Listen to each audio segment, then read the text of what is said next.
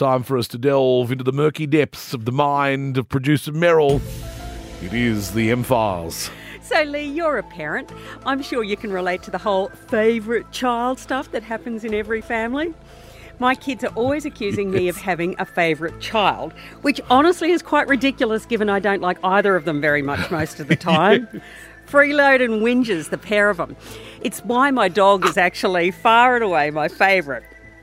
Still, I like to string them along a bit on this. The other day, one of them borrowed their sibling's phone to give me a call, and I answered by saying, Oh, hello, favourite child. Oh! It wouldn't have mattered which kid was calling, I would have said the same, just to mess with their heads a bit. Now, every parenting manual in the world would say that good mothers don't deliberately cause mental disorders in their children. The same books would also say that parents don't really have favourite children, that we love our kids equally, although for very different reasons. Yeah, blah, blah, blah. Sure Those books are full of crap, and I challenge you to deny it, Lee. We all have our favourite, although, in my case, my favourite child changes frequently, sometimes even on a daily basis. Which kid has given me the least grief right now? Yes. Mm, easy pick then. That one will be my favourite. If you're being all moany and demanding and annoying, well, guess what? You move to number two on my favourites list. Bring me wine and tell me how pretty I'm looking lately will take you straight to the top of the pile. And if they are both channel- channeling my very best attributes and being witty, charming, and attentive, then they share equal billing. It's really not that hard. Of course, my kids often compete not to be my favourite. I remember a stage when they both lived at home and the elder was being particularly clever and successful. As such, I was showering him with a fair amount of non antipathy, which led the younger child to complain that it wasn't fair that her big brother was clearly the favourite.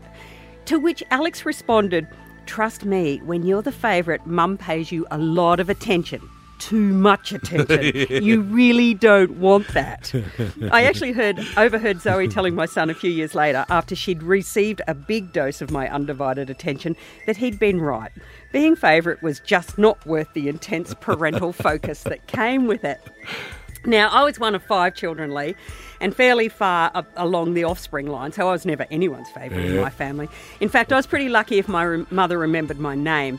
Often, when she wanted me for something, her hollering would sound something like this Come here, Greg, uh, Craig, St- St- Stephen, Elizabeth, Polly, um, Mudsy, Boo, oh, oh, Meryl.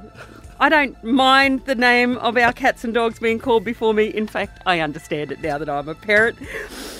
Being a favourite sets the bar pretty high, raises lots of expectations. I reckon my kids are far better off knowing that even if they never amount to anything in their lives, their mother will never be disappointed in them. I think I can relate to that a lot. My wife's often said her favourite child is me. Uh, that's the M Files birthdays next. Is the Spin Doctors leave for breakfast? Triple M. All right, the Toowoomba Repertory Theatre gearing up for their next big production. Of course, they to shut down throughout COVID last year, and they can't wait to be back on the stage again. Uh, Pride and Prejudice with a, a bit of a 1920s twist to it. It'll be the production that'll happen early next year, uh, following auditions and a, uh, a sneaky audition here in the studio under a supposed interview with the director. Uh, producer Merrill put herself forward and has got herself the role uh, of Mrs. Bennett. Uh, Mrs. Bennett's eventual son-in-law in this show is one of the famous characters in uh, Mr. Darcy. And uh, Isaac Devlin, former Downlands student, uh, is in the role of the man who uh, has all the money and all the interest of the young ladies. Uh, good morning to you, mate. Is that something you can relate to? Look, I would love to say it was. uh, but, you know, it's a lot of pressure riding on being this, I guess, icon for, for, for, for that reason. Absolutely. Absolutely. Well, I mean, 1995, uh, were you even with us in 1995? Not at all. No. So there you go. There goes your question about him uh, knowing about, uh, was it Colin Firth that played uh, Yeah, Mr. Darcy yeah, in Colin the movie? Firth. Have you seen that yet? Have you have you immersed yourself in the culture of uh, Pride and Prejudice, uh, the Jane Austen novel, the, the movie of 95, all of those things? Well, yeah, I, about a week before the audition, which is when I knew about it, I went on a furious Pride and Prejudice binge.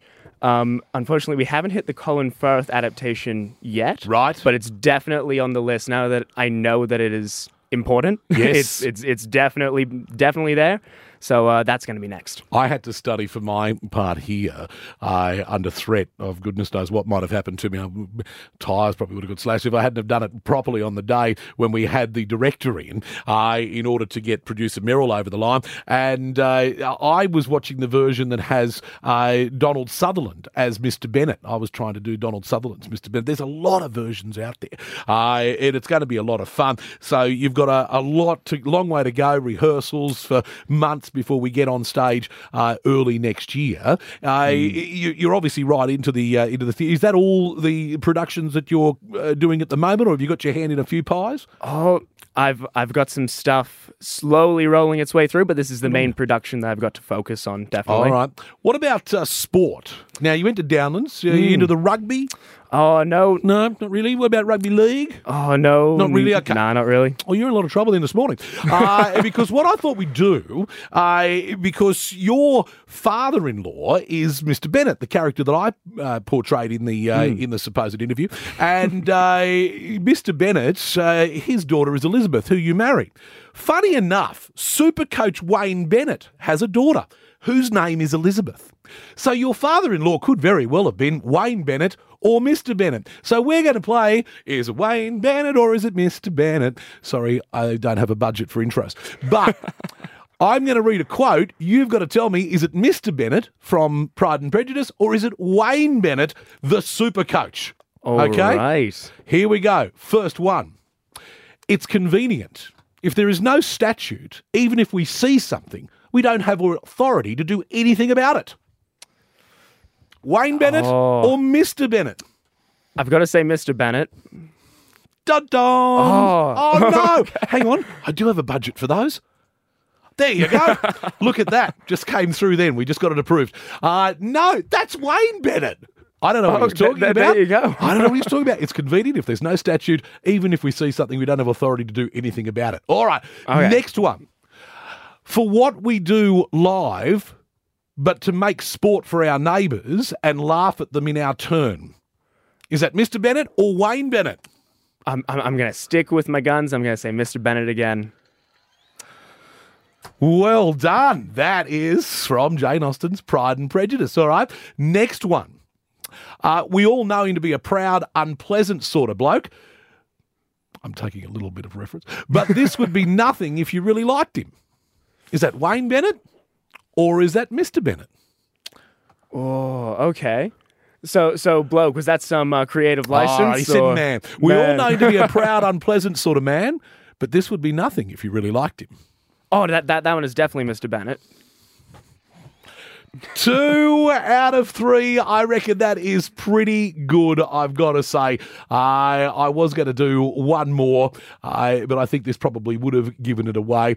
I, I, the effort of the players have put, uh, have put in has been tremendous. I have great admiration for them for what they do week in, week out, year in, year out, game in, game out. I think we all know who that is. Of course, Mr. Bennett from Pride and Prejudice. But there you go. Uh, you know more than you realised. Uh, deciphering sport and your role in Pride and Prejudice and your father-in-law, Mr. Bennett. Uh, well done on getting the role, the much, much prize role. Thank you very, very much. Um, let's hope that we can kind of live up to that Colin Firth adaptation. Well, uh, I you better start working on the abs from what I'm hearing. Yeah. Uh, that seems to be the number one thing. I don't think anyone heard him speak. So uh, yeah, keep going on the uh, the old ab crunches, and you should be sweet. Uh, wonderful to talk to you, mate. Uh, Isaac Devlin, who is playing Mr. Darcy in the upcoming production of the uh, Toowoomba Repertory Theatre of Pride and Prejudice. It's a quarter to eight. You would leave for breakfast at Triple M.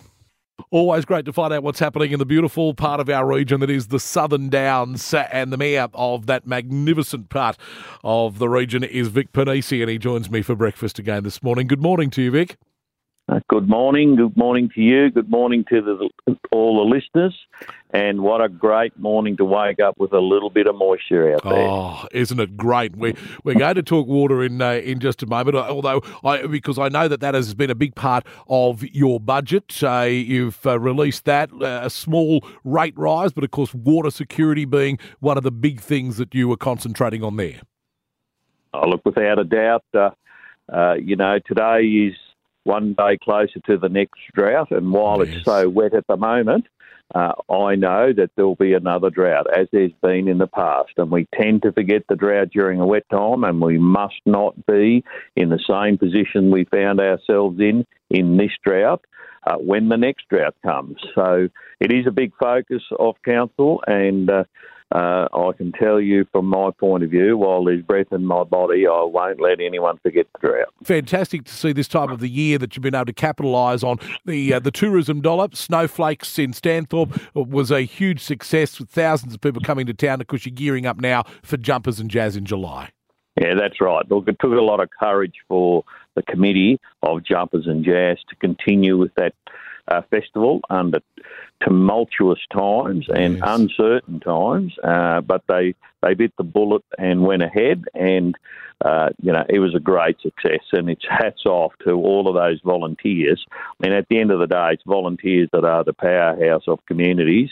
It's hats, hats off to them, and uh, the uh, jumpers and jazz is about to take place as well. And I'll just I'll just say if you if you can help them in any way, they are badly needing volunteers. And and I said before, you know, the volunteers are the powerhouse, and jumpers and jazz has got a string of them. Uh, and we're about to go through a couple of weeks of very entertaining times. Be a part of it. It's a fantastic event uh, now getting national attention. So uh, please uh, get in touch and uh, volunteer if you can. And I see the Southern Downs Regional Council appointed the Endeavour Foundation to manage your uh, 11 supervised waste facilities. It'll start, uh, or has started, from the 1st of July.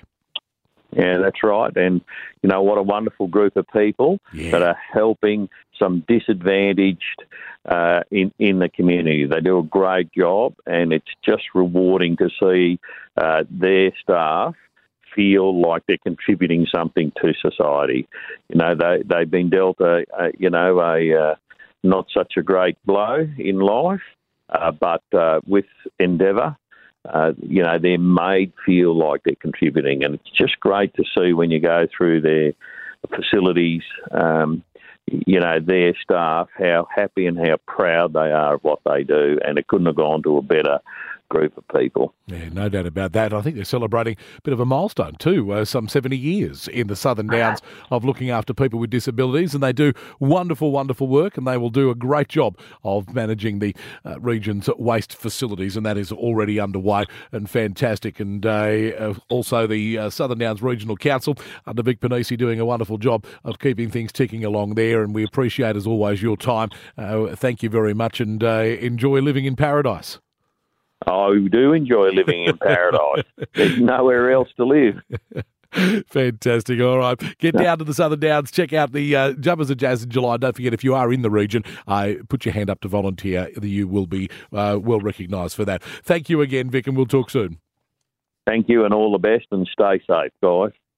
You cannot be serious! Yes, I'm serious. And picture this you find yourself running foul of the law and on the wrong end of a high speed police chase. Now, I'm no first hand expert, but I've seen enough live eye footage to know there are a few rules. And for the most part, Joanna Gardell from Massachusetts in the US was ticking all the boxes after stealing a vehicle. For two hours, Gardell refused to pull over, ran red lights, drove in the wrong direction rammed into several vehicles, including two police cruisers, and stopped at a McDonald's drive through for a six pack of chicken McNuggets.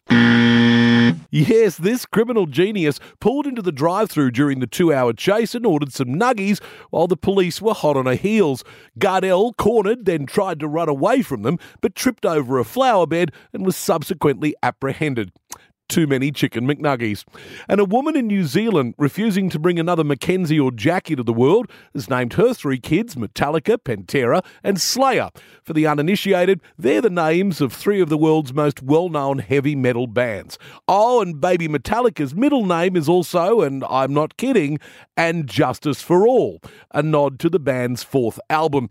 Now, these kids will either have the best or absolute worst time in school, depending primarily on whether 80s thrash is currently cool with the youth and whether little Metallica has to deal with terrible classmates like Napster. But it could have been far worse. She could have named the trio England soccer team. You cannot be serious!